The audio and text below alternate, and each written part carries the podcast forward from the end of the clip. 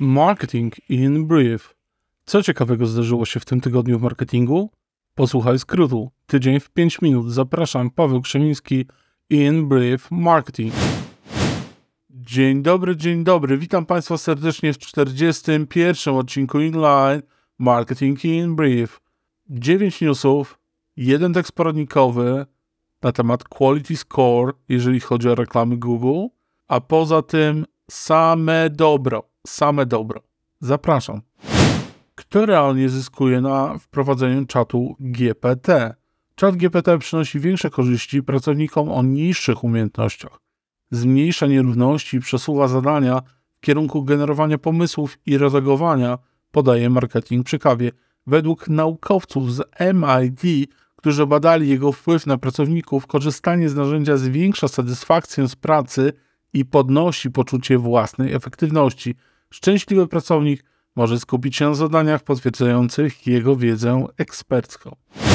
Czym czat GPT-4 różni się od swojego poprzednika? Ma być 10 razy bardziej zaawansowany.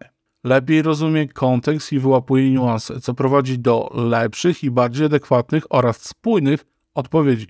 Ponadto GPT-4 ma maksymalny limit tokenu wynoszący 25 tysięcy słów w porównaniu z nieco ponad 3 tysiącami w GPT-3,5.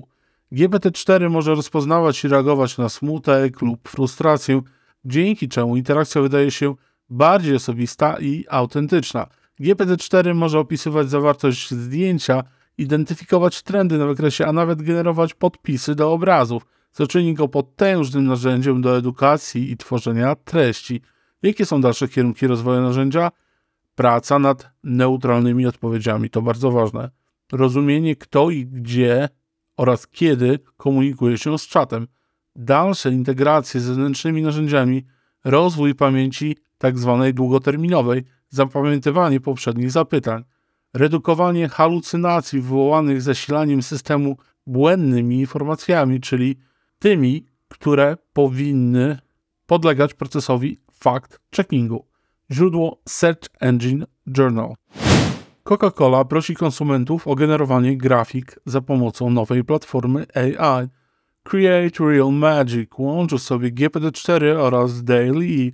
Klient może umiejscowić produkt w kontekście świata wygenerowanego z promptu za pomocą systemu od OpenAI. Jestem ciekaw, do jakiej grupy marka kieruje komunikację i co jest kluczową korzyścią poza czystą zabawą. Źródło Marketing Dive. Lepiej naśladować niż wprowadzać innowację. Jeżeli tworzysz startup i nie masz doświadczenia w marketingu, rekomendacja do działań powinna być taka. Najpierw lepiej naśladować marketing innych, selektywnie i z głową, później wprowadzać optymalizację w iteracjach, a na końcu również innowacje. TechCrunch w swoim artykule pokazuje krzywą skuteczności tych trzech podejść. Wydaje mi się, że tak postępował również mój kuzyn Miro Byrne i z dobrym skutkiem dla jego spółek. In brief, Meta wprowadza usługę płatnych subskrypcji aktualnie dla pełnoletnich użytkowników w Stanach Zjednoczonych, Australii i Nowej Zelandii. Źródło to wirtualne media, a podaje je za Dagmarą Pakulską. Adobe startuje w rynkowych szrankach na generowanie grafiki przez AI, wprowadzając na rynek nową rodzinę modeli o nazwie Firefly. Źródło to TechCrunch. Gadu Gadu ma stać się aplikacją społecznościową z wieloma nowymi funkcjami – Crowdfunding polskiego komunikatora promuje kampanię Rozpalmy Gadu Gadu, podaje nowy marketing. TikTok nakłada na użytkowników wymóg informowania o użyciu deepfake'ów. W ten sposób serwis chce zapobiec szerzeniu dezinformacji i niebezpiecznych fake newsów. Podaje jak wyżej nowy marketing. Gdzie można rozszerzyć komunikację online? Jakiś czas temu zastanawiałem się, co jeszcze może zrobić MŚP poza bidowaniem stawek w Google Ads i Meta Ads. Odpowiedź nie jest moja, ale marki Perla Polska, która do swojej kampanii o humusie wykorzystała serwis VOD, w tym Player TVN, TVP VOD, Polsat Go oraz platformy streamingowe należące do wirtualnej Polski, Onetu czy Agory. Piękny mediowy split. Co wpływa na wynik jakości reklam Google?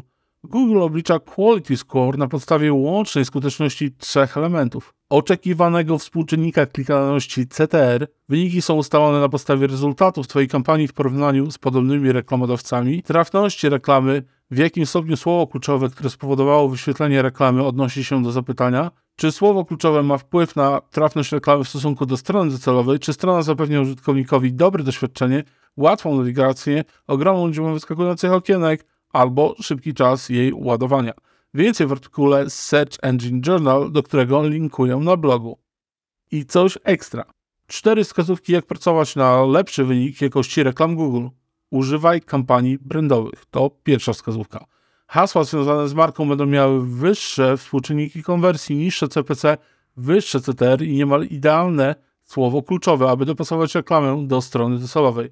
Lepsze są frazy longtailowe niż frazy z dużym potencjałem ruchu. Korzystaj z analityki behawioralnej, aby poprawić jakość strony docelowej. Narzędzia, które temu służą to Microsoft Clarity lub Hotjar. Mogą one dokładnie powiedzieć, co jest przyczyną tarcia. I ostatnia wskazówka. Współpracuj ze swoim zespołem SEO w zakresie analizy wyników jakości. To był marketingowy teleekspres w formie podcastu. Kolejny już za tydzień. Dysponujesz jeszcze chwilą. Zapisz się na subskrypcję w serwisie LinkedIn. Zapraszam Paweł Krzemiński i Embrave Marketing. InBrief jest zbieżny z moimi zainteresowaniami i powstaje m.in. na podstawie źródeł, które znajdują się w opisie odcinka. Do usłyszenia już za tydzień.